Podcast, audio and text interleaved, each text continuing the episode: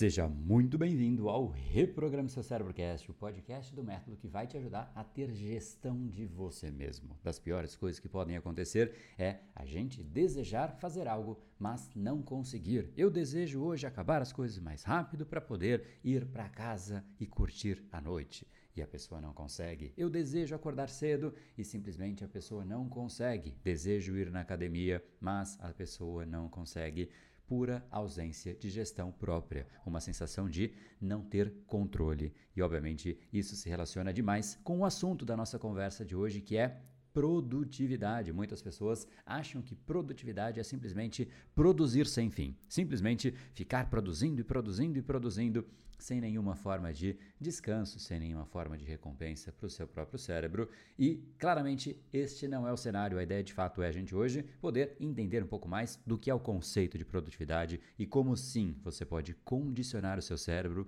para que ele te entregue muito mais foco, muito mais intensidade, muito mais produtividade, mas uma produtividade sustentável, ou seja, que você consegue manter ao longo do tempo, aumentando a sua velocidade, a sua intensidade, mas não somente produzindo, ou seja, produtividade, por mais que a semântica da palavra seja produtividade, ou seja, parece que tem muita relação com produzir.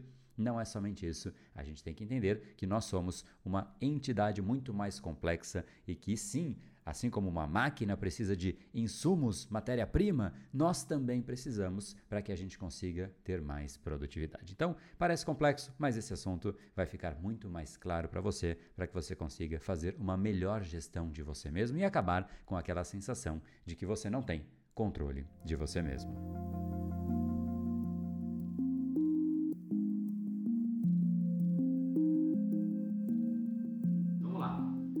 Agora então, a gente vai falar sobre produtividade, sobre eficiência, sobre foco e sobre como extrair o melhor de você. Para chegar nesse conceito, a melhor maneira de entender produtividade é ver aonde de fato ela é não somente importante, mas ela é alvo de estudo, trabalho, escrutínio. As pessoas olham e entendem o máximo para extrair o melhor de algo. Aonde isso acontece? Infelizmente, aonde existe interesse comercial. Porque se não há interesse comercial, as pessoas não se preocupam, incluindo a si próprias. Elas não olham para si próprias, não olham para a sua eficiência, para a sua produtividade, exceto quando vai levar a dinheiro, demissão, risco de né, ser mandado embora. Aí a pessoa começa a se preocupar. Mas em geral, numa fábrica, isso é absolutamente importante. Então, existem departamentos gigantescos inteiros focados na eficiência, na produtividade, e isso é alvo de escrutínio, de análise a cada trimestre, o que, que a gente pode fazer para melhorar, enfim. E uma das grandes marcas fortes aí que fazem isso, por exemplo, é a Ambev, mas todas as fábricas, né? Ford foi conhecida por isso, depois veio Toyota, vários sistemas de produção, sempre visando a produtividade. Em última instância, o que, que é, no caso de uma fábrica? É fazer o máximo possível, né? com o mínimo de desperdício, com o menor número de, de recurso. Mas, no fundo, no fundo, não é só sair fazendo. Porque, imagina só, a fábrica tem que produzir rodas, né? e aí recebe os ingredientes, as matérias-primas, recebe, recebe, recebe e sai, sai fazendo. Né? E a entrega, o que, que vai virar essa roda? Vai virar um caos, né? Essa roda talvez nunca rode, talvez nem redonda ela seja, talvez seja um negócio absolutamente esquisito. Então, pegar as coisas e sair fazendo correndo não é sinônimo de produtividade e nem nunca será. Então, produtividade para algumas pessoas está muito associada à velocidade exclusivamente. E não é. Na verdade, se você faz uma coisa muito rápida e errado, no fim você acabou de duplicar o tempo, talvez até triplicar, porque você fez, você vai ter que desfazer e depois fazer de novo. Né? Na melhor das hipóteses, você só fez e vai ter que fazer de novo. Ou seja, Velocidade exclusivamente não é o, o, critério, né? até porque se você só saísse fazendo, além da qualidade ser duvidosa, é, a fábrica precisa de manutenção, o, o operador precisa de descanso. Então, produtividade não é só sobre sair fazendo, mas no inconsciente de muita gente, produtividade é isso. Tem gente que até fala, ah, não, cara, é muita produtividade para mim, não dá, né? Produtividade para mim tem que ser um pouco mais baixa. Eu não quero ficar o tempo inteiro produzindo. Para muita gente, produtividade é ficar o tempo inteiro produzindo. Não existe isso. Primeiro que é impossível. Se você por algum momento na sua vida pensou que produtividade seria o equivalente a você nunca tirar o pé do acelerador, é, é isso é exatamente o equivalente a você pegar um carro que é manual e você vai lá, liga o carro, entra nele e fala: Este carro agora eu vou extrair o melhor dele, não vou tirar o pé do acelerador. Bom, primeiro que isso pode levar né, você precisa do freio e você pode né, entrar num, num poste e não gostar do resultado. Mas ao mesmo tempo, se você não tira o pé do acelerador, se quer mudar de marcha, você consegue. Você precisa ir para a segunda marcha. E para ir para uma marcha superior, que de fato consome menos recurso do carro, porque em andamento, na primeira marcha, você vai ficar com o carro numa rotação gigantesca, consumindo muito mais combustível, fazendo um barulho gigantesco, as pessoas olhando, olhando, falando, meu, né, o que, que esse cara aí tá fazendo? Né, o carro né, se arrastando pelas ruas e, obviamente, a pessoa que está lá dentro vai, se ela tem essa visão, ela acha que ela está sendo eficiente, produtiva. Não tirei o pé desse acelerador, hoje eu vou tirar o máximo do carro. Não vai. Para você tirar o máximo do carro, você precisa entender o que o carro precisa para que de fato ele performe bem. E performar bem não significa ficar o tempo inteiro com o pé no acelerador. E isso vale não só para um carro, não só para uma fábrica, mas para você também.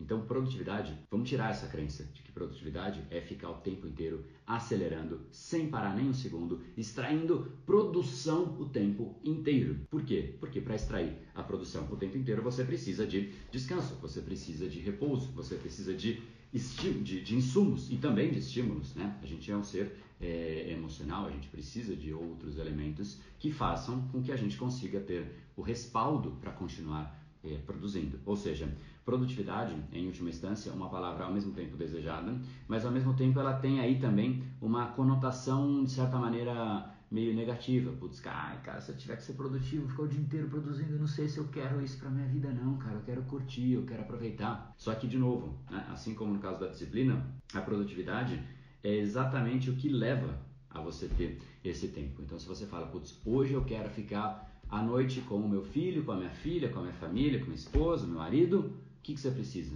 De produtividade durante o dia. Porque se você tem algo a entregar e não consegue, você vai perder a chance de estar com sua família à noite, simplesmente porque você não deu conta de você.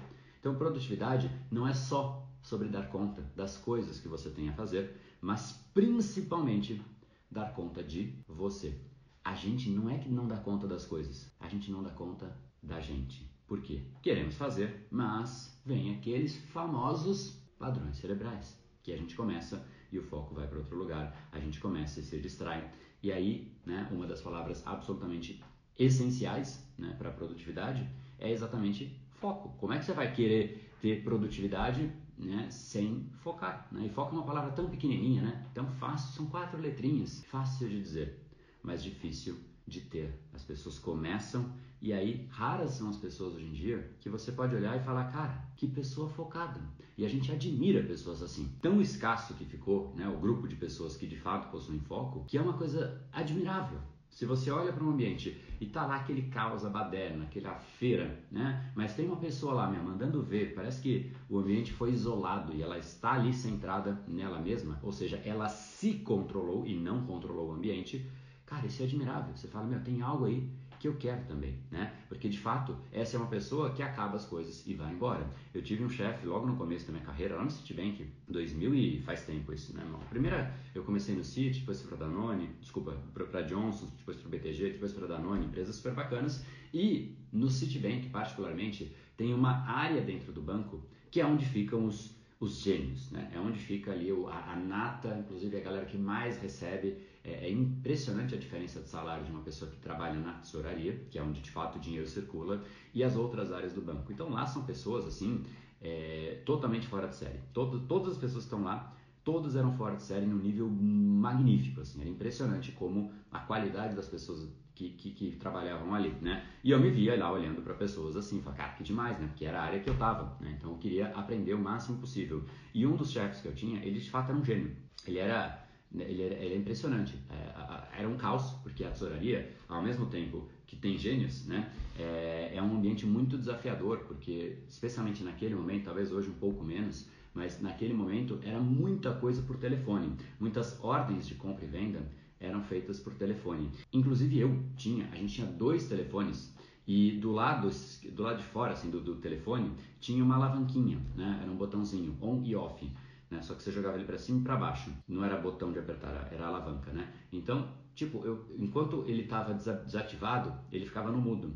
E aí eu falava de um lado, eu tinha dois telefones e falava, tinha duas conversas simultâneas com duas pessoas diferentes. E elas não sabiam que eu estava falando com duas pessoas diferentes. Então eu ouvia uma enquanto eu falava com a outra, aí eu mudava, falava com outra enquanto eu ouvia uma e ficava nisso, né? E era uma insanidade que hoje eu perdi essa, essa habilidade e acho que até ainda bem, porque é uma que eu não quero ter, mas é, a gente se adapta né, a, a, essa, essa realidade. Mas nesse mundo, nesse caos, tinha um cara lá que, meu, não importava o que acontecia. Era impressionante. Ele chegava, conversava, tal, brincava. Na hora que ele botava a bunda na cadeira, com perdão do francês, simplesmente parece que o mundo desligava para ele. E a gente falava com ele, ele ignorava. Aí a gente começou a perceber que não é que ele ignorava, ele não estava sabendo que a gente estava falando com ele. Ele realmente entrava ali num foco que era impressionante. Fazia, fazia, fazia. Dava ali quatro e meia, cinco da tarde. Cara, ele tinha feito tudo e ele ia embora. E nos resultados, né, porque toda semana a gente discutia resultados, ele sempre era o que mais tinha feito do que todas as pessoas. Era impressionante, era um negócio assim de cair o queixo, né? Ali eu comecei a me instigar. Foi um dos pontos que eu falei, cara, tem algo aí. Se ele consegue, eu também quero isso. Eu quero aprender como ele faz. Me gerou um ponto de desejo. Eu falei, não, isso eu quero para mim. Né? Imagina só, Estou no meio de uma peixaria, gritaria para tudo quanto é lado e consegui de fato fazer o que eu tenho que fazer, isolando o ambiente externo de um jeito que parece que era a única pessoa no mundo que eu conhecia que conseguia desse jeito. Ou seja, é tão raro, é tão raro que a pessoa não só se destaca, como chama atenção, como vira alvo de conversa, de admiração, fala, putz, eu queria ser assim, e o resultado fala per si. Não tem mais o que dizer. Quando a produtividade ela acontece, a pessoa não tem que dizer que ela é produtiva. Aqueles que dizem que são produtivos, eles não são. Né? Aqueles que precisam verbalizar que eles são bons, eles não são. Essa é de fato a diferença do confiante para o arrogante. O arrogante tem que verbalizar que ele é bom, que ele sente, que ele tem poder, porque o confiante não precisa de nada disso. Ele está bem, ele está seguro com ele mesmo e não controlando os outros. Ele controla a si próprio. E esse é o jogo: controlar o nosso, as nossas faculdades mentais, calcular é, é, as nossas capacidades, a nossa genialidade, é acessar o que nós temos de melhor. Então, produtividade, em última instância, é isso. E ela passa por foco. Não há como você ser produtivo se você começa uma coisa, vai para outra, vai para outra e vai para outra. E aqui então já tem um primeiro conceito para a gente poder aprofundar. Foco. Quatro letrinhas. Difícil, né? fácil falar, mas difícil ter foco. A gente perde o foco todas as vezes, não é mesmo? Você começa a fazer uma coisa e aí quando você vê, você perdeu o foco. Mentira, você não perde o foco. O foco, ele não se perde. O foco, ele basicamente é aonde você mantém a sua atenção. E a sua atenção, ela é, ela fica aderente para aquilo que é mais instigante, mais prazeroso. A gente não perde o foco. O foco vai para outra coisa.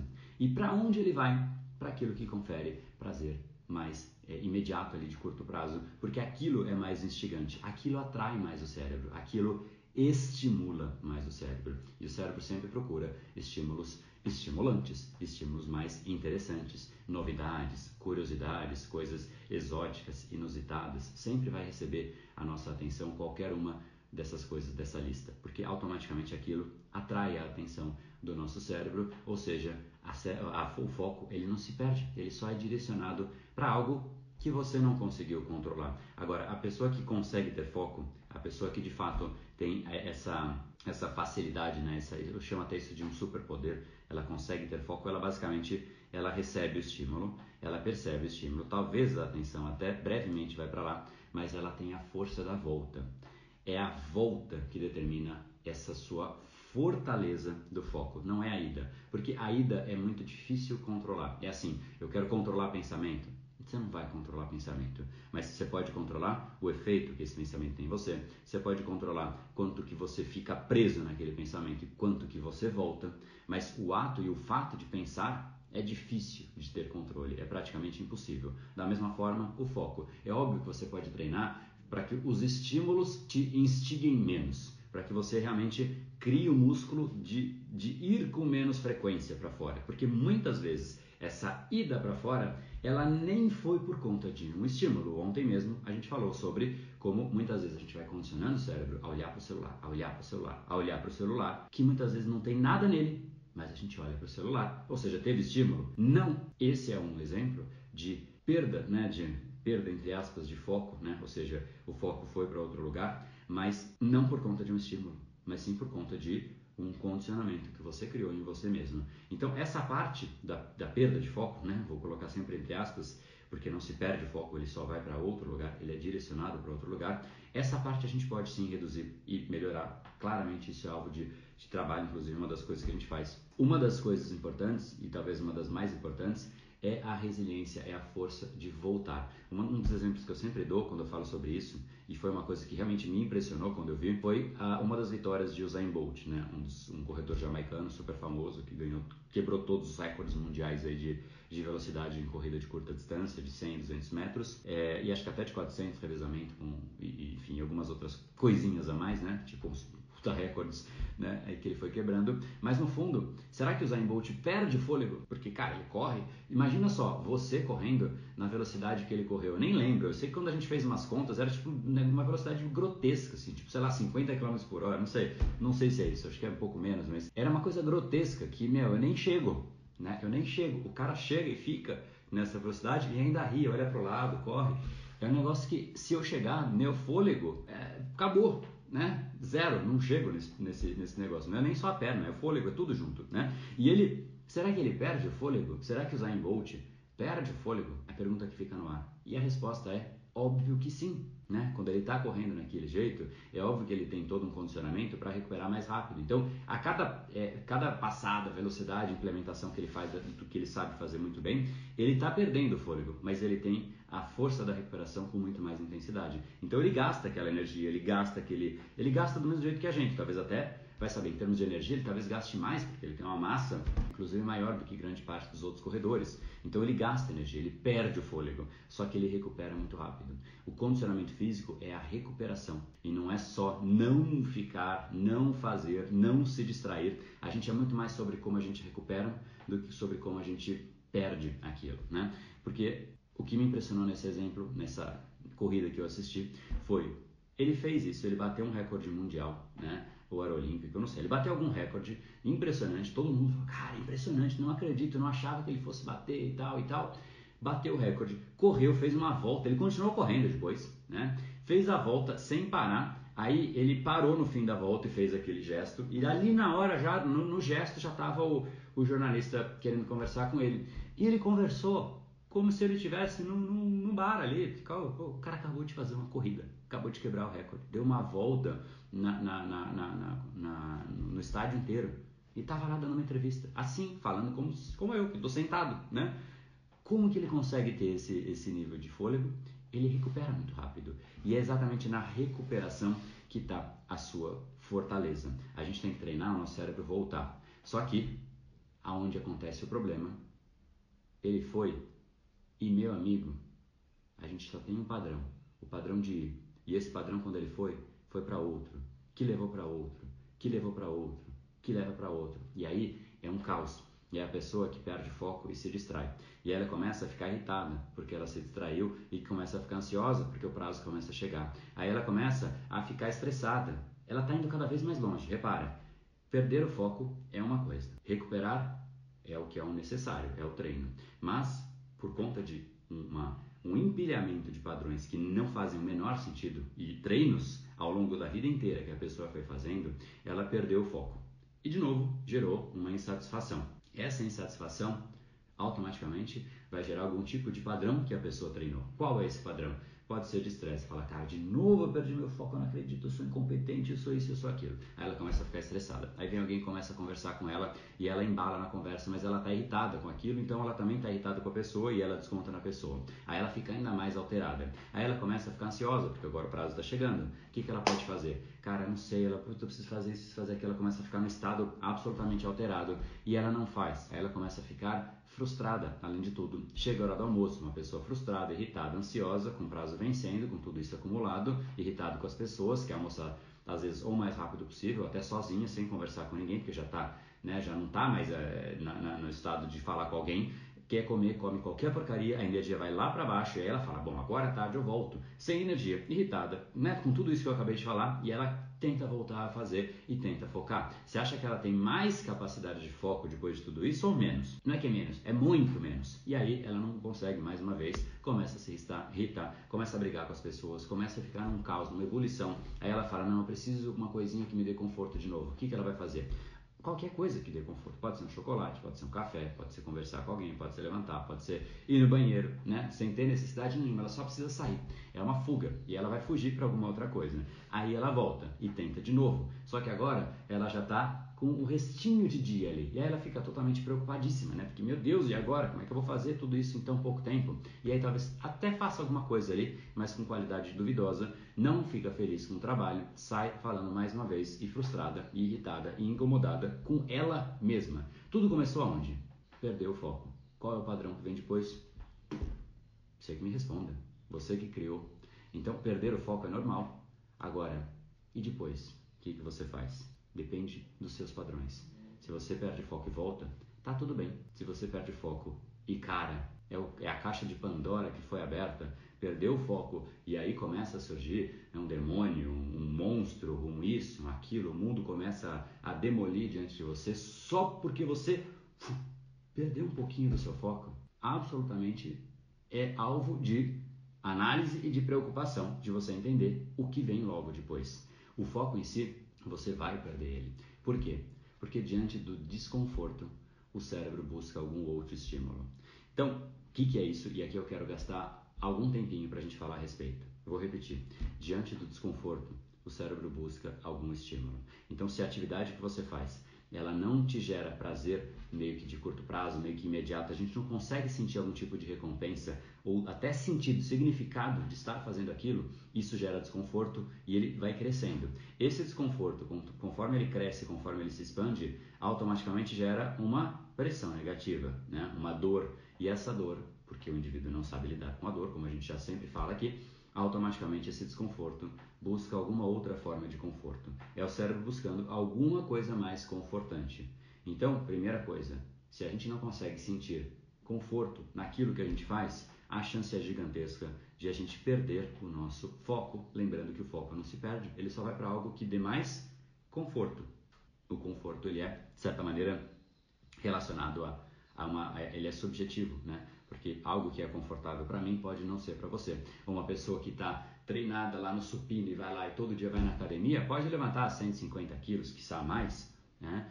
Isso até é confortável para essa pessoa. Ela fala, não, se for para 170 é desconfortável, não consigo, tá? Vou precisar de ajuda e tal. Mas 150 não precisa, deixa que eu toco sozinho. Tá confortável, tá tranquilo. O que é o conforto? É de cada um. Qual é o nível de preparo do supino? Depende de qual é o método, qual é o treino. O que, que faz com que uma pessoa consiga levantar mais coisa no supino? Treino, constância, repetição, alimentação, método adequado, orientação, né? Por isso uma pessoa que tem uma boa alimentação, que tem um personal trainer, que sabe o que come, que sabe o que faz, que sabe de fato né, o que está fazendo ali, tem uma chance muito maior de crescer, de ficar forte e de aguentar aquele supino do que um outro que vai lá de vez em nunca e fica lá fazendo umas coisas aleatórias. Cada, cada coisa que se vê na academia assim, é impressionante, né?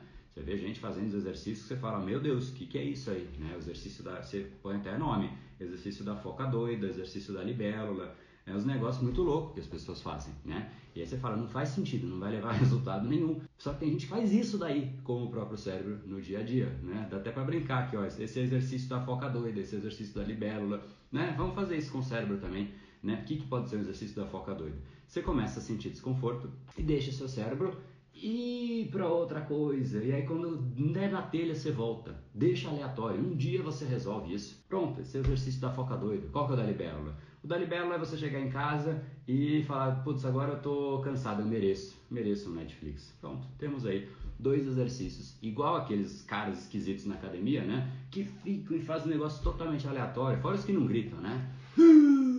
Você fala, meu Deus do céu, o cara tá tendo filho? Não, não tá não, tá só levantando peso ali. É, enfim, academia tem umas coisas meio exóticas aí que você fala, nossa senhora, o que está acontecendo com a, com a pessoa ali? Tem gente que faz. tem gente que faz exatamente a mesma coisa com o pobre coitado do cérebro. Só que eu falei que eu ia dizer duas coisas relacionadas ao desconforto. Primeiro é o nível de conforto que você consegue suportar é totalmente e diretamente relacionado ao nível de treino e condicionamento que você fez. Por isso que eu digo, né? Tem a expressão da Amy Curry, né? Fake until you make it, finge até você conseguir fazer, né? até você virar aquilo, é uma coisa. Tem gente que adaptou para treine até você se tornar, né? É, é uma outra coisa que eu já gosto mais. Para mim é treine até tornar o desconfortável confortável. Aí você zerou o jogo. Então essa já é a primeira esfera. Mas a segunda coisa é que se você perde o seu foco, é porque a sua vida é uma porcaria. E não sou eu te dizendo isso. Quem sou eu para dizer que a sua vida é boa ou ela é ruim? Meu, isso é escolha absolutamente sua. Mas se você é uma pessoa, por mais que a gente já falou que foco não se perde, ele é só desviado para outras coisas mais interessantes, mas isso é exatamente o ponto da conversa. Porque se você perde com muita intensidade o foco naquilo que você tinha em detrimento de outra coisa mais interessante, quem está dizendo que a sua vida é uma porcaria não sou eu, é o seu cérebro. Porque se você perde o seu foco e vai para outra coisa, qualquer outra coisa é mais interessante que aquilo que você tem a fazer. E esse é um sinal. É o seu cérebro te dizendo, cara, minha vida não é legal. Eu preciso buscar fugas. Você foge de coisas legais? Não. Você foge de coisas ruins? Sim. Você foge de coisas que te dão medo? Sim. Você foge de coisas desagradáveis? Sim. É o seu cérebro chamando a sua vida de chata, desagradável, irritante, medo, incômodo. Que porcaria de vida. Então, se você tem essa dificuldade de manter o seu foco aderente, é um tremendo sinal de você para você mesmo. É o seu inconsciente te dando um sinal ali. Tem algo errado, meu camarada, precisamos reverter isso. Não dá para a gente ter uma vida em que a gente fique querendo fugir da própria vida. Porque se esse é o objetivo, tem muitas formas mais rápidas de fazer isso do que ficar se suicidando a conta gotas. A gente precisa trazer prazer para a gente resgatar e jamais querer fugir daquilo que a gente tem que fazer. De vez em quando acontecem estímulos aleatórios, externos. Ah, estourou uma, um barulho ali, ok, isso acontece. É receber um estímulo externo e ir para lá, tudo bem. Mas quando a gente não consegue lidar com os nossos próprios estímulos, quando a gente não consegue ficar focado num ambiente que nem barulho tem, que nem nada tem, se você não consegue focar em silêncio, é porque você não está bem resolvido. E tem gente que fala, não, eu não consigo focar porque aqui está muito barulho. E aí a pessoa vai para um lugar totalmente isolado. E lá ela não consegue ter absolutamente nenhum nível de foco.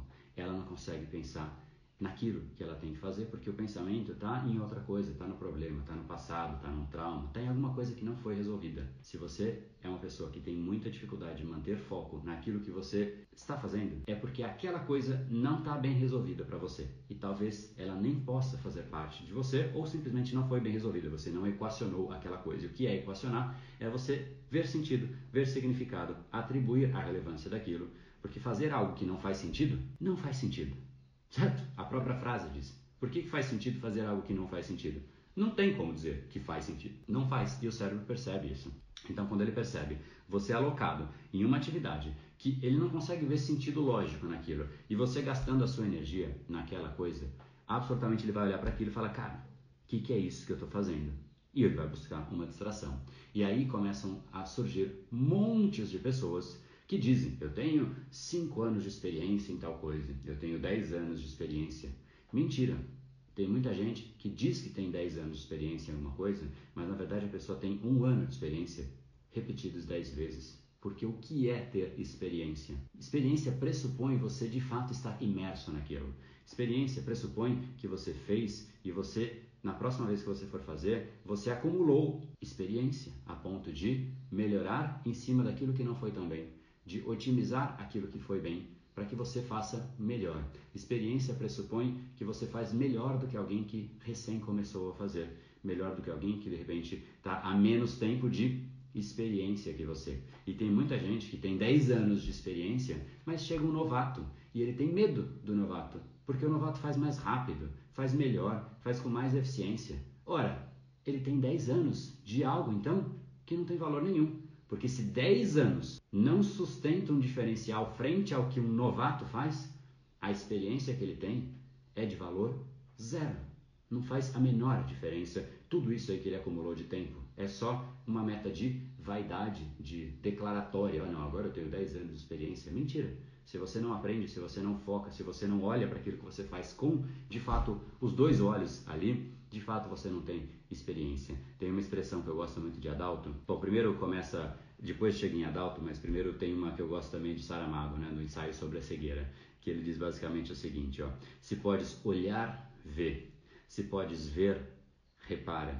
O que, que ele quer trazer com essa, com essa frase, né? Se podes olhar, ver, se podes ver, repara. Ele basicamente quer, parece que quer chamar a nossa atenção sobre essa superficialidade que a gente né, vive hoje em dia, em que o nosso olhar simplesmente vai batendo o olho, vai batendo o olhar, o olho, mas a gente nem a gente nem repara, a gente nem percebe, a gente não absorve aquilo, a gente está só passando o olho né, por cima e aí as pessoas acabam querendo coisas de uma forma muito superficial, elas sabem as coisas de uma forma superficial, elas desejam as coisas de uma forma muito superficial, o mundo virou tão superficial que as pessoas até desejam mudar. Tem muita gente que agora está falando aí mentalmente, não, agora eu vou virar mais produtivo. Mentira, é só um desejo, né? De fato, se não vier uma ação correspondente, se não tiver apontando as coisas, se não tiver decisão concreta, se não tiver realmente algo que sustente isso, infelizmente é só um desejo. E desejos, eles vêm e eles vão. Daqui a pouco surge outro. Aí, nossa, ah, que produtivo que amanhã eu quero ser, eu quero ser saradão. Aí vira esse o objetivo. Aí amanhã, depois, depois de amanhã, né? Aí o foco vira, não, agora eu vou virar vegano.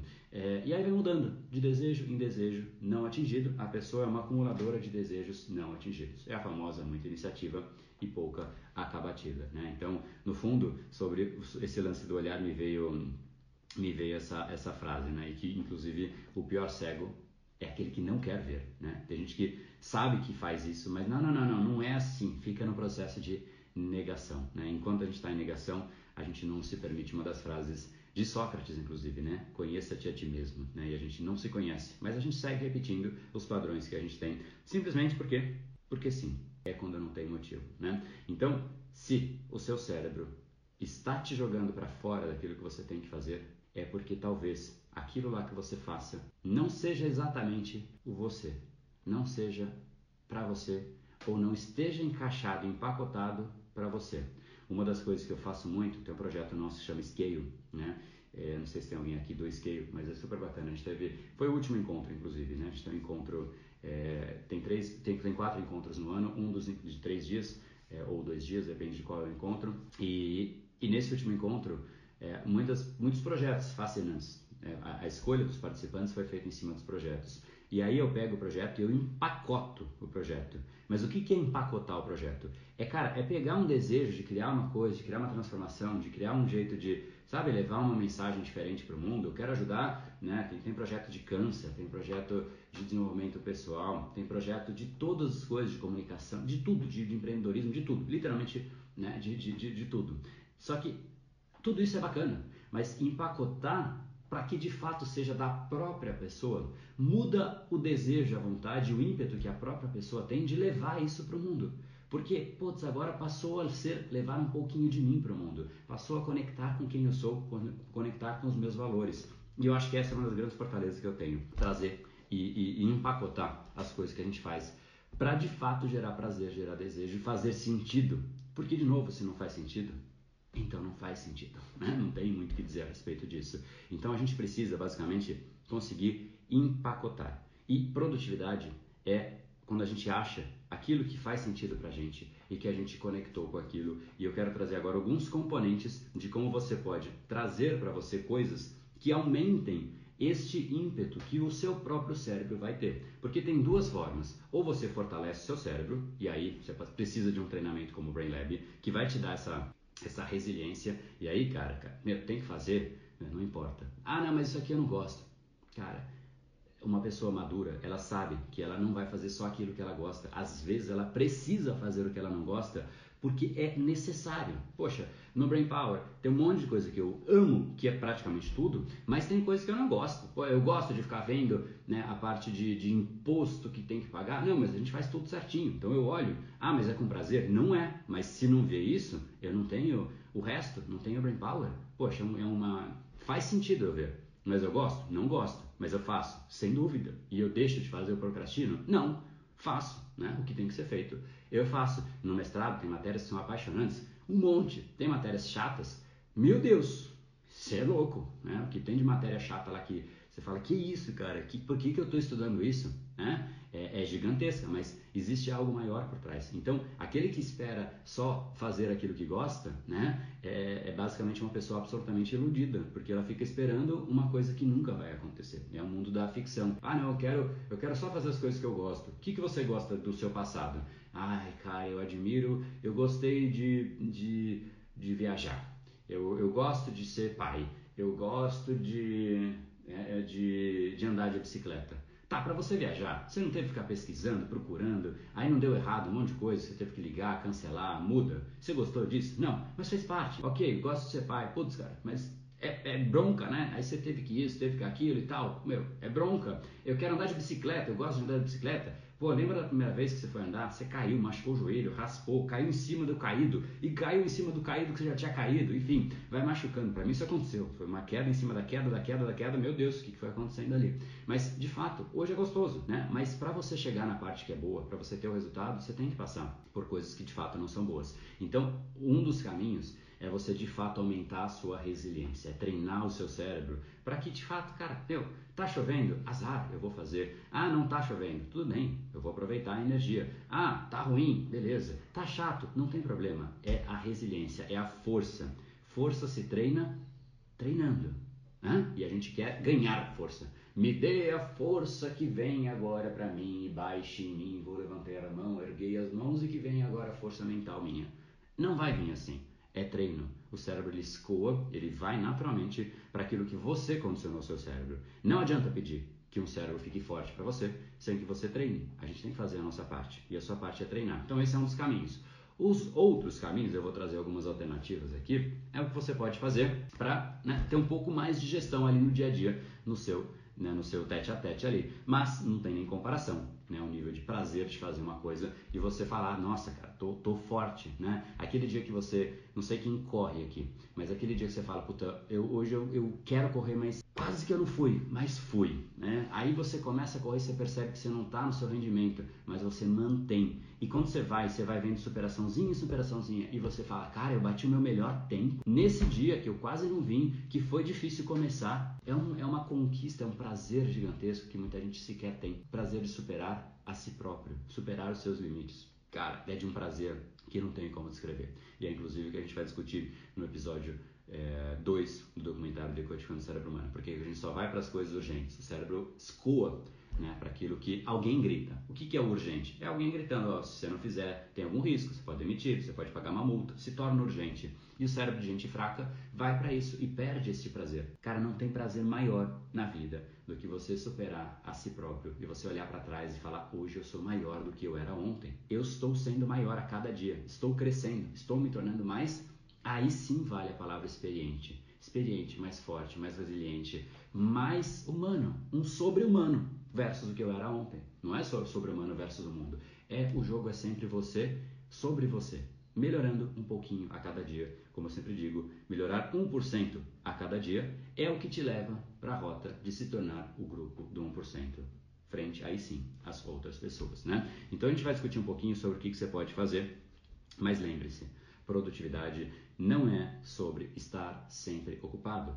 Produtividade é uma das maiores virtudes que um ser humano pode ter, porque significa acessar os recursos que ele tem e que estavam sendo desprezados. Um gerente de produtividade é um gerente que, diante dos determinados recursos disponíveis, ele otimiza o resultado. E o resultado que você almeja na sua vida é o que é a produtividade. Ou seja, quanto mais você quer aquele resultado, mais, aliás, quanto mais você é produtivo, mais você tem daquele resultado. Qual é o resultado? Cara, pode ser ter tempo livre à noite. Só que você tem que ser produtivo para isso. Pode ser produzir muita coisa, porque você quer semear, você quer plantar mais. Então, tudo bem, você está numa fase de plantio na sua vida. Então, você precisa de produtividade. Não importa qual é o objetivo, mas para qualquer objetivo, se você tiver mais produtividade, você tem mais dos seus próprios recursos. E eu não tenho dúvida que o seu potencial é muito acima de onde você está hoje. Só que para acessar ele, você precisa dos seus recursos. Ele, bom, Sêneca, para quem não conhece, ele é um filósofo romano, né, estoico, e o estoicismo né, é uma das coisas que a gente fala bastante, e é uma frase de dois mil anos atrás. Dois mil anos atrás. Né, a gente fala, não, porque agora o mundo está muito acelerado e tal. Mas, ó, os indivíduos ocupados são os que estão preocupados demais é, com as suas carreiras e aparência social para examinar a fundo a qualidade das suas vidas. A vida não é curta quando sabemos viver. Cara, nesse ensaio dele, ele, ele traz um, um componente dos vícios, né? porque basicamente o indivíduo quando ele está muito ocupado né, e ele fica nesse estado de ativação e tal e tal e tal ele busca essa fuga nos vícios e aí ele fala várias vezes sobre vícios só que depois ele faz uma uma associação de vícios com outras formas e não somente com drogas e com bebidas e vinho e luxúria né e tudo mais mas ele se refere a, a vinhos como toda a forma ele se refere a vícios como toda forma do, do homem culpado para se se enganar, né? E, e basicamente é, se sentir melhor em relação à vida. É isso que ele quer dizer. Então tem muita gente que fala, eu me afundei no trabalho para, cara, tirar uma preocupação da cabeça. Ah, tem gente que fala, eu me afundei nas drogas para tirar uma preocupação na cabeça. Tem gente que fala, eu me afundei nas, na bebida. Cara, você pode se afundar no trabalho, né? Então tem gente que fala, não, isso é ser produtivo, se afundar no trabalho. Na verdade, isso pode estar mascarando um outro problema que está ali por trás escondido, né? Então, quando a gente se afunda em alguma coisa, não é uma virtude, é muitas vezes alguma coisa que está mascarada e que precisa ser entendida, né? A gente fala, eu tô, quebrei, acabei, acabei com um relacionamento de muito tempo, eu não sei o que fazer, se eu fico parado, eu fico pensando naquilo. Então, eu vou me afundar no trabalho, porque eu não quero pensar, eu quero fugir daquilo. Né? Então, os vícios, em última instância, eles sempre têm um componente de fuga, né? fuga de problemas, fuga de dificuldades, fuga daquilo que precisa não ser fugido, para que possa ser resolvido. Quanto mais você foge do problema, mais distante você está da solução. Né? Então, em última instância, a gente, é, a gente fica às vezes fazendo coisas que não fazem sentido achando que a gente está sendo produtivo. E esse é o falso produtivo. É aquele ocupado com uma agenda cheia, mas de coisas que não fazem o menor sentido. Essa é a grande diferença entre eficiência e eficácia. A eficiência né, ela está muito mais ligada ao processo. Então eu tenho um processo eficiente para fazer alguma coisa. Só que essa coisa pode fazer sentido ou não. Eu posso ter um processo eficiente para produzir, sei lá, isso aqui, ó, né? é, que é uma presilha do, de, de estúdio, de chroma key, né? Eu posso ser muito né, eficiente no processo de fazer isso, mas eu tenho utilidade para isso? Se não tiver, então é só eficiente. O importante é a eficácia. A eficácia é de fato ter uma relação muito maior com o resultado. É você, então quanto mais eficiente, melhor é o seu processo. Quanto mais eficaz, melhor é o seu resultado, mais próximo e mais garantido que uma pessoa vai de fato chegar no resultado, né? E muitas vezes o eficiente, o produtivo, ele está muito mais focado no processo do que no resultado, sendo que na real o produtivo, como eu tinha dito até inclusive, o produtivo ele está muito mais ligado ao resultado. Então, se você quer um resultado de curtir com a sua família, e esse é o resultado, o objetivo que você tem, ser produtivo vai te levar a isso.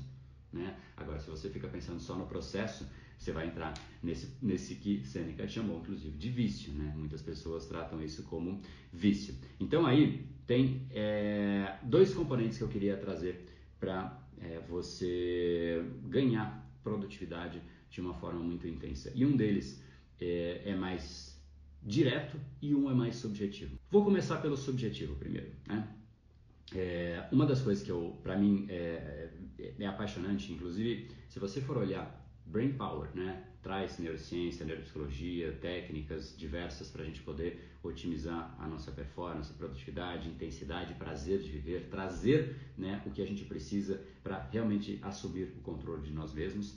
Tudo isso é fascinante, mas quando eu falo sobre propósito de vida, é uma coisa um pouco distante, né? Você fala, propósito dentro desse contexto não faz sentido, mas faz todo sentido. Por quê? Porque dá sentido, dá significado para as coisas. E um cérebro, quando ele não percebe sentido e significado e significância naquilo que está sendo feito, basicamente ele simplesmente começa a desviar, a sua atenção vai para outra coisa. De novo, você não perde foco, seu foco ele é desviado para coisas que soam mais interessantes, que fazem mais sentido naquele momento, que dão mais prazer, porque aquilo que você faz ah, o cérebro olha e fala, ai que coisa chata de novo, isso eu não aguento mais esse negócio. Tá? E ele fica, ele fica fugindo deste processo, né? Então, no fundo, é um sinal de que você ainda não tem uma conexão com o seu propósito. Porque não sei se dá para perceber, eu acho que dá, as pessoas sempre falam isso.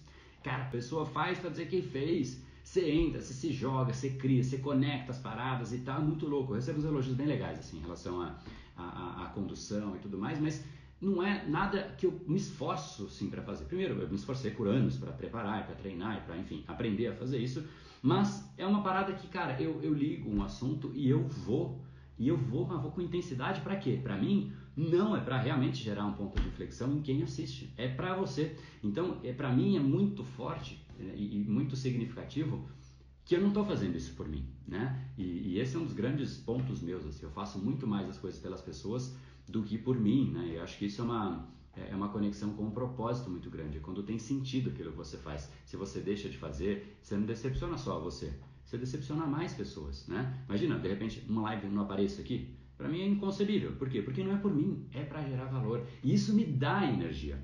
Então, fazer uma live do ponto de vista né, físico, do ponto de vista né, de ATP, de energia, de moléculas de energia, eu estou gastando energia para fazer a live.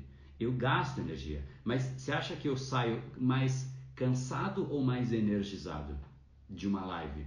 Cara, eu saio com uma vontade gigantesca de engolir o mundo. Né? Várias vezes, inclusive, é, isso quando a gente estava em escritório, né? agora a gente está mais no esquema home office. Aí fala, meu, hoje, hoje o dia foi pesado, cara, preciso fazer uma live.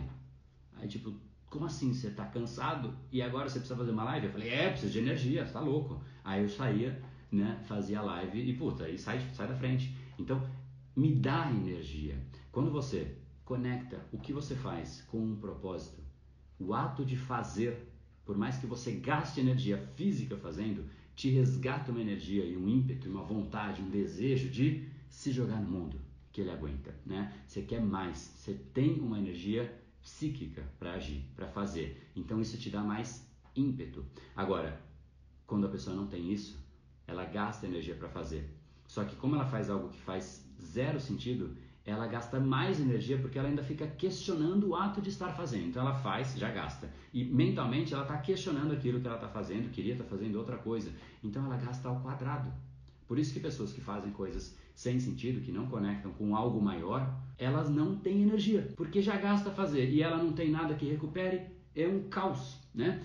E eu, por isso que eu chamo propósito de vida como uma usina geradora de energia, né? Porque você está gastando uma energia, mas me volta às vezes em dobro, às vezes em triplo, me volta mais energia do que eu gastei, por mais que a energia física de fato está sendo gasta, mas a energia psíquica ela volta num peso gigantesco. Então, ter sentido, ter significado naquilo que você faz é essencial. Se não há motivo, se não há significado, não há significância naquilo, o cérebro vai ficar o tempo inteiro te apurrinhando, te questionando. Faz, não faz? Ah, eu devia estar fazendo. Não, eu queria estar no final de semana. Nossa, eu queria isso, eu queria aquilo. E quando você entra nessa, nessa dinâmica, gasta demais de energia. Então você tem uma válvula de escape gigantesca. Por isso também que dentro dos treinamentos, né, eu sempre trago essa discussão de a gente achar aquilo realmente a nossa forma de gerar valor, a nossa forma de fazer parte de algo maior do que somente aquilo que a gente faz, porque é muito pequeno.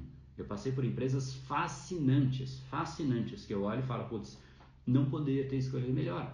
Johnson, Citibank, Danone, BTG Pactual, olho para cá, para trás, falo, meu, fascinantes, conheci pessoas, assim, pessoas impressionantes, impressionantes, pessoas louváveis, né, de, de conquista, de mérito, resultado, mas eu não via sentido em muitas das coisas que eu fazia. Então eu ficava pensando, poxa, se eu fizer o dobro, o triplo, o quádruplo de esforço, eu vou vender mais sabonete, né? Que foi uma das, eu, eu passei por várias marcas, várias categorias, tipo, praticamente não vou dizer todas porque é muito, mas, mas por muitas categorias diferentes, né?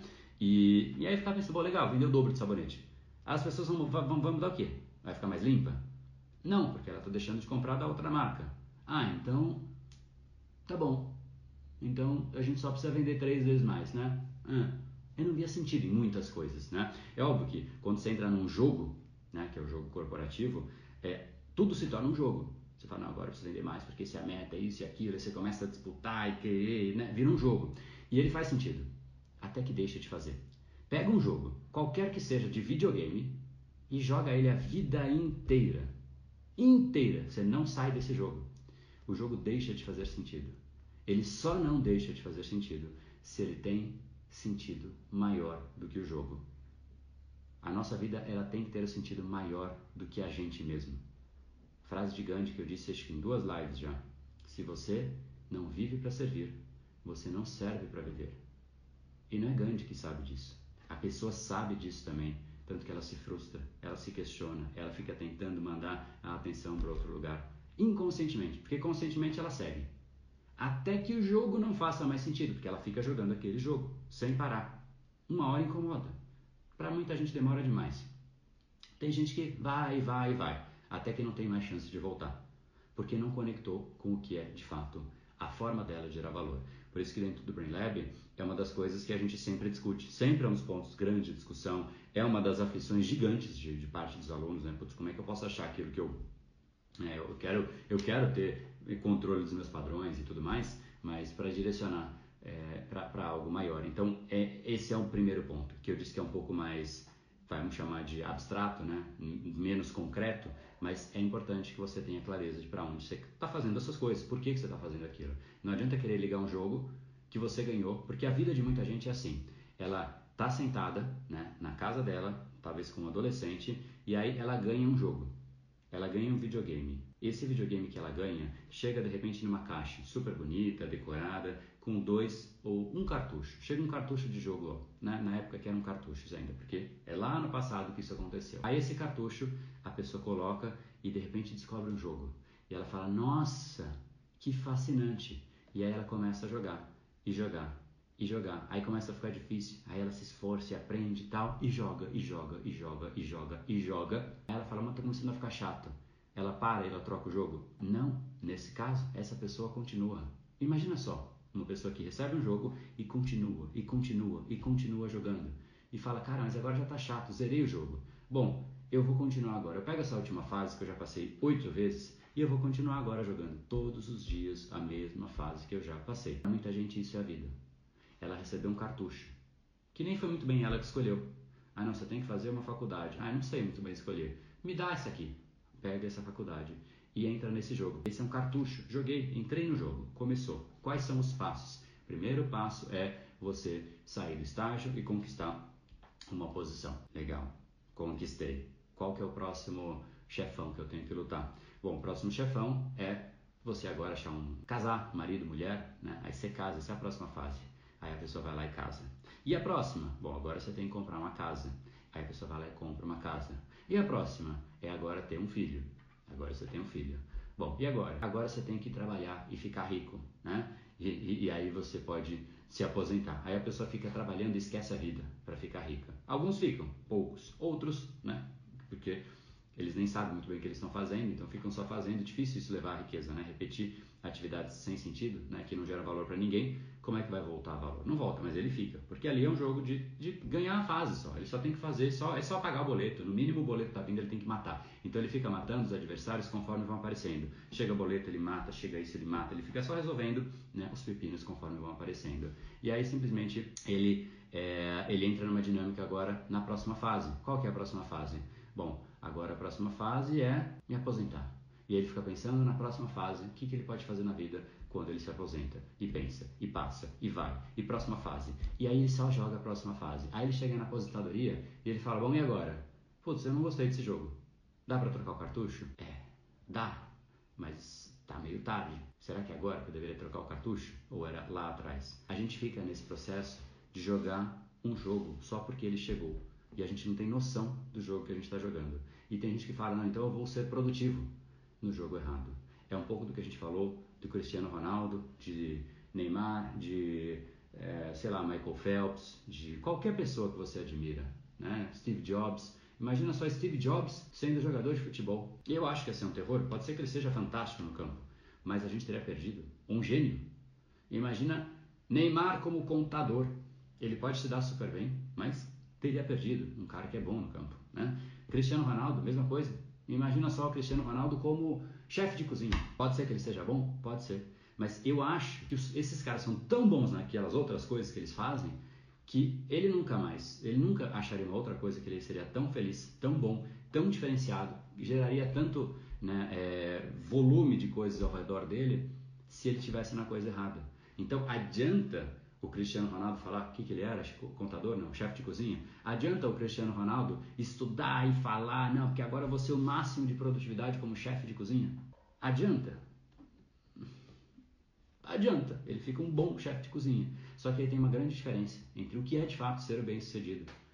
Ser bem sucedido na coisa errada não é sucesso. Nunca foi e nunca será. É, na verdade, muitas vezes mais fracasso. É frustração. A pessoa chega e ela não consegue achar razão de ser. Então, por mais que seja uma parada um pouco mais abstrata, esse lance de você fazer algo que realmente faz sentido, é essencial, não só por tudo isso que eu falei, mas o seu cérebro. Ele não vai ficar te colocando energia naquilo se você mesmo não sentir que faz sentido. Ele vai te desviar a atenção. Quando você começa a perceber que seu cérebro desvia a sua atenção para outras coisas, isso é um tremendo sinal. Sinal de que você não está encaixado naquilo. E às vezes não é o problema na coisa, às vezes o problema é dentro de você. Às vezes você tem que resolver algo dentro de você, porque se você não consegue ter foco em nada, pode ser uma série de coisas. Um trauma agressivo que uma pessoa passou gera uma série de âncoras para uma série de fatores diferentes. Isso trava muitas pessoas, né? Por isso que uma das uma das, uma das vertentes do Brain Lab é isso, é sobre traumas. Se a pessoa está vivendo um momento complexo, se ela está com depressão, por exemplo, é uma outra conduta. Se ela tem TDAH, já é diferente, porque ela se compara com as outras pessoas e ela se vê diferente, ela fala, ah, então já era, né? Eu vou esperar a próxima, porque essa não dá. São condutas diferentes. A gente tem que aprender que o problema às vezes não é só lá fora. A gente quer sempre colocar a culpa lá fora mas a, a, maior parte das vezes os problemas são muito mais internos. A gente tem que se resolver. E, obviamente, isso é o que vai evitar que a gente queira fugir. Tem gente que fala: não, eu tô com um problema ruim na minha carreira e eu quero, agora eu vou fugir. Eu vou para outra carreira. Problema no relacionamento, eu vou fugir.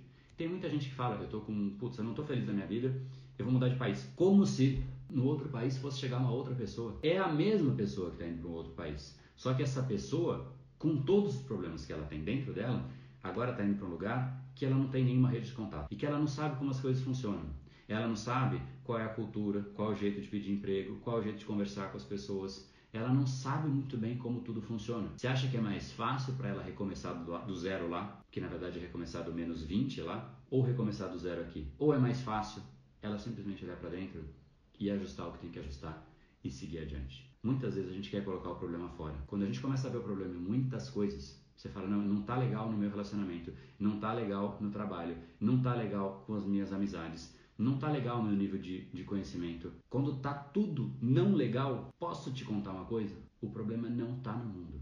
O problema ele é interno. Quando a pessoa põe a culpa de tudo, que tá tudo errado, às vezes é porque você está com óculos que não faz sentido. Às vezes é na sua leitura do mundo. O óculos, se você tem o grau errado, você não enxerga nada certo. Só que o problema não é a coisa que está errada, é você que está errado. E muita gente tem esse óculos errado.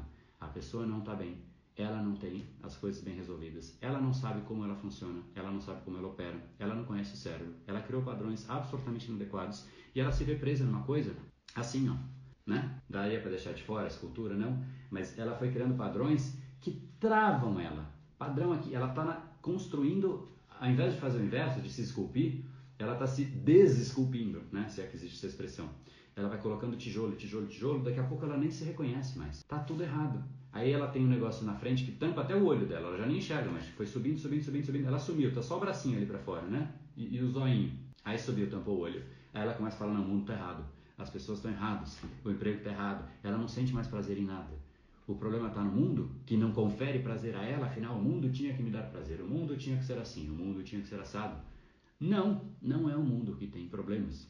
O mundo ele é o que ele é.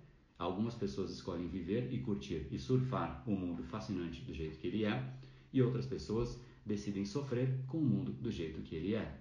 O mundo é o que ele é. Enquanto você não aprender a curtir o mundo do jeito que ele é e estar bem preparado para uma pessoa bem resolvida conseguir aí sim ajudar ao mundo, aí a gente começa a falar de algo construtivo e concreto.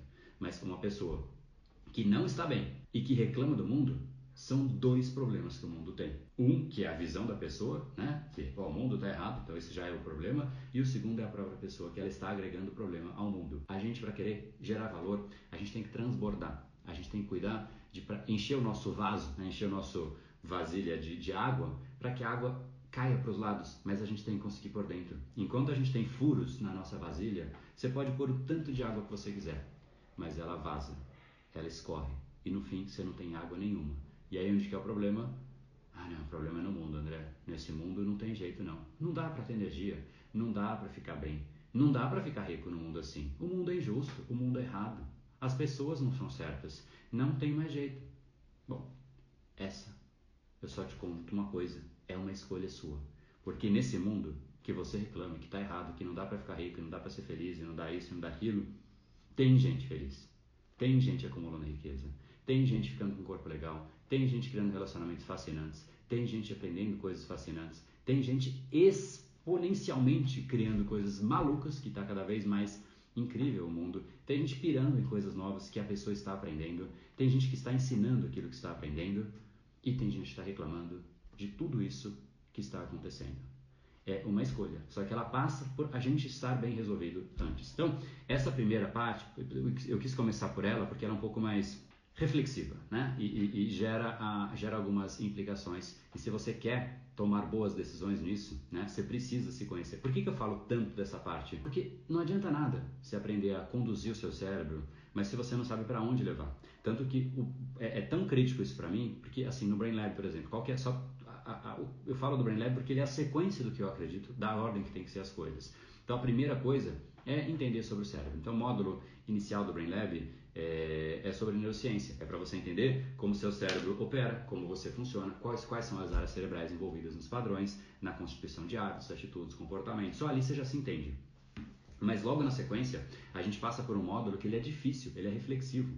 Ele é para você realmente estabelecer aquilo que você tem e limpar o que você não é. Porque enquanto a gente tenta satisfazer valores de outras pessoas, a gente nunca vai satisfazer, satisfazer os nossos, né? Então entender os seus valores, entender o que é você, quais são as suas prioridades, quais são as suas crenças de uma forma pragmática. Porque se fala muito, não? Porque você é uma pessoa, eu sou uma das crenças e os valores e tal e tá bom, mas e aí, quais são os meus valores? Legal, quais são as minhas crenças? Como eu quebro a crença que não faz sentido? Né? É, é, acho que falta pragmatismo nas coisas, sabe? Senão se fala muito. É, é, eu, o que mais me incomoda nas, né, nesses assuntos, quando se fala a respeito disso, é que vira um papo muito, ah, não, porque aí tem que abraçar a árvore. A pessoa não sabe o que fazer. Tá bom, é isso. Como eu resolvo esse negócio? Né? Então, por mais que seja uma parada é, abstrata, mas a gente tem que aprender e tem que passar por isso. E esse é um dos módulos que, cara, faz aluno. Eu, eu descobri uma expressão que os alunos falam, que é chorrir, né? Eu chorei e sorri ao mesmo tempo. eu começava a chorar e eu estava sorrindo, era uma parada muito louca, né? Mas o importante é, a gente tem que olhar para dentro, para que a gente possa emanar aquilo que a gente tem. Extrair o melhor de você, que é o que eu disse como conceito da produtividade, acessar os seus melhores recursos, você tem que saber quais são os seus recursos. Não adianta nada, eu quero ter, sei lá, o cinto do Batman aqui, mas eu não tenho ideia do que tem dentro. Aí você vai lá, quer escalar uma montanha, né? Aí você vai tirar um negócio e vem um, um, um, alicate de unhas. Fala, bom, o que, que eu uso esse negócio? Não serve para nada, né? Você tem que conhecer as suas ferramentas. Que exemplo infeliz que eu dei, mas tá tudo bem, né? Segundo ponto, ia ser super rápido, né? mais prático. É... Essa foi péssima, mas tudo bem. Como é que você agora pode fazer? Né? Eu falei que eu ia trazer dois componentes importantes para você aumentar a sua produtividade. E um deles é esse, é você ter conexão com o seu propósito. O outro é não ser aquele produtivo infeliz que fica só assim, ele coloca aquele negócio de cavalo, né? Que, que, que só olha para frente e fica, e fica, e fica, e fica, e fica, e fica. Esse cara, ele não, primeiro, ele não consegue receber energia de volta, porque ele só está gastando. Quando você gasta, gasta e gasta, você não recebeu. O que, que é receber? Cara, não sei o que, que te dá energia. Para cada um é uma coisa. Para mim, me dá energia fazer esporte, me dá energia estar com as pessoas que eu gosto, me dá energia bater, bater papo sobre coisas legais, projetos que podem ser construídos, conversar, né? tomar um vinhozinho, curtir, enfim, coisas que me dão prazer, são várias coisas, ler um livro bacana, enfim, para mim, tá, tá, tá, coisas que me dão energia eu faço, porque sem ela eu não consigo ter o resto. Então, só gastar energia, fazer a live me dá energia, né? Coisas que de fato me dão energia são importantes. Então, se eu só tivesse o lado de gastar energia, eu seria absolutamente, meu, você vai definhando, você vira uva passa, você vai tirando, tirando, tirando, você, você vê um negocinho tão sofrido, você fala, meu Deus, que dó, né? E ainda pega, tem gente que pega essas uva passas e põe comida, fala, meu, né? Não sei quem inventou esse negócio aí, mas tudo bem. Eu não sou muito fã de uva passa, não. Mas É... Porque além de feinho, né? Sofrido e ainda é ruim. E ainda enfia no meio da comida que tava boa, botaram a passa lá no meio. Mas tudo bem. O que é importante para isso? É como exemplo do carro. Então, o componente mais prático dessa conversa, né, além do abstrato, é a pausa. Você precisa de pausas. O cérebro precisa de pausas. Um carro precisa de pausas. Você tira o pé do acelerador, muda a marcha para a segunda marcha. Você precisa frear. Se você fica o tempo inteiro só com o pé no talo do seu, do seu carro, no, no talo do talo ali, o carro vai estar sempre numa rotação muito alta e isso desgasta o carro. Queima muito mais gasolina no combustível que for do que precisava.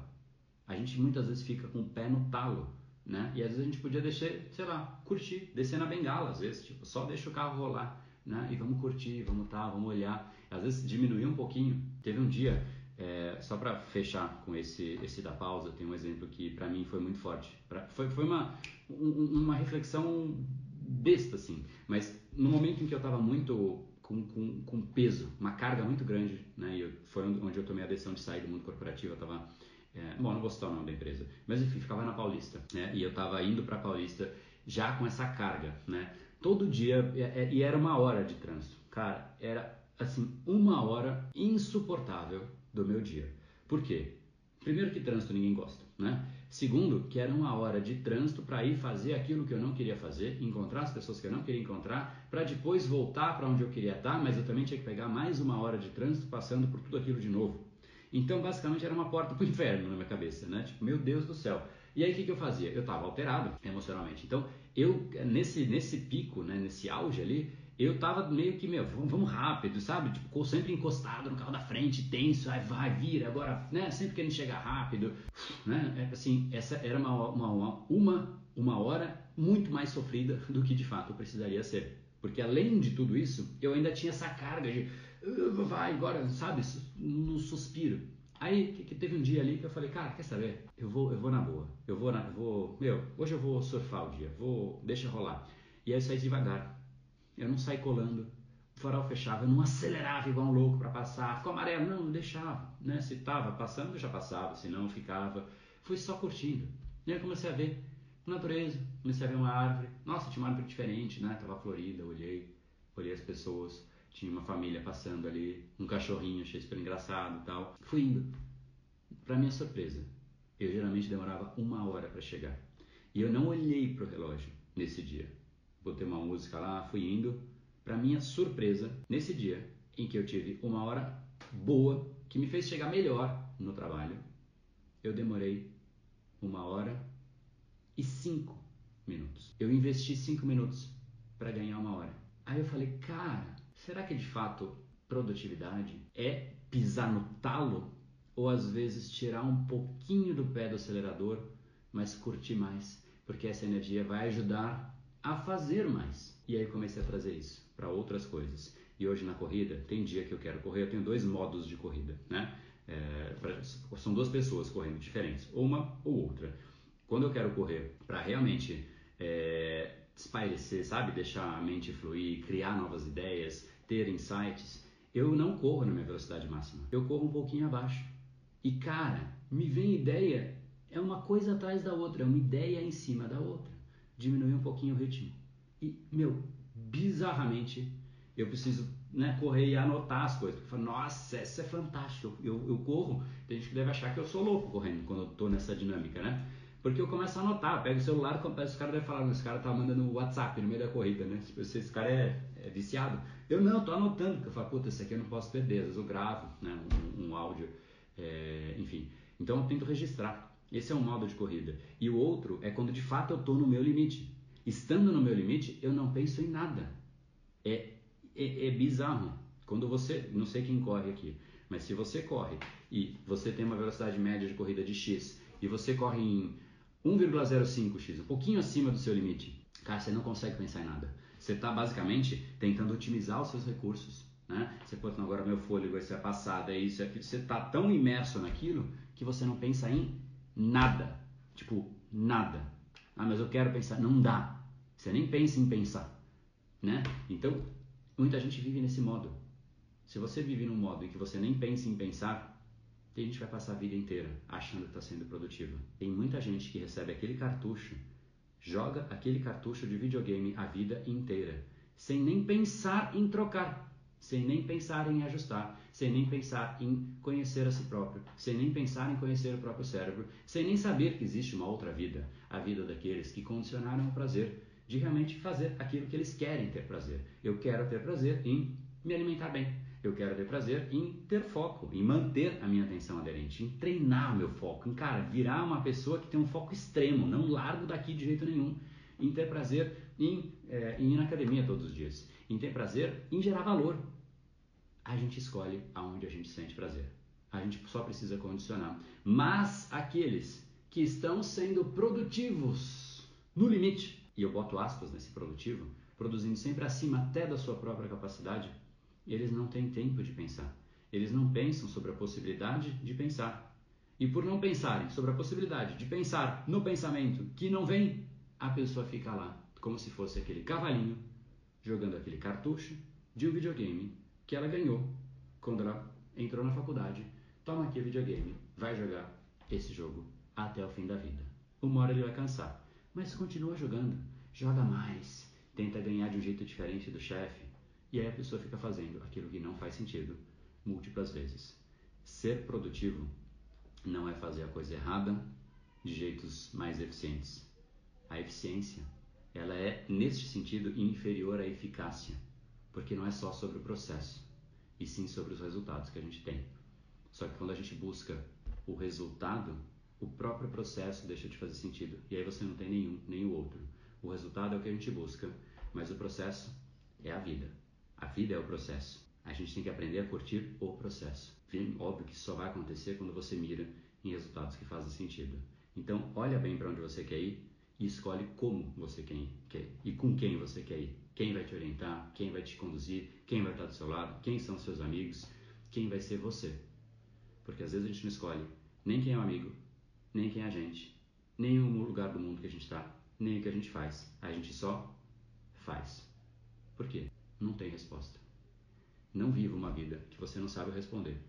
As perguntas mais óbvias e importantes que a gente tem que fazer, né? Então, produtividade em última instância é muito ligado ao treino que você faz. E o seu cérebro te dá pistas. Se você perde o foco, visto que foco não se perde, ele só vai para algo que é mais interessante, a sua produtividade e o seu foco estão te dando pistas, né? E se você se afunda na produtividade, é uma outra pista. Então, duas pistas ficam como lembrança e herança desse nosso encontro.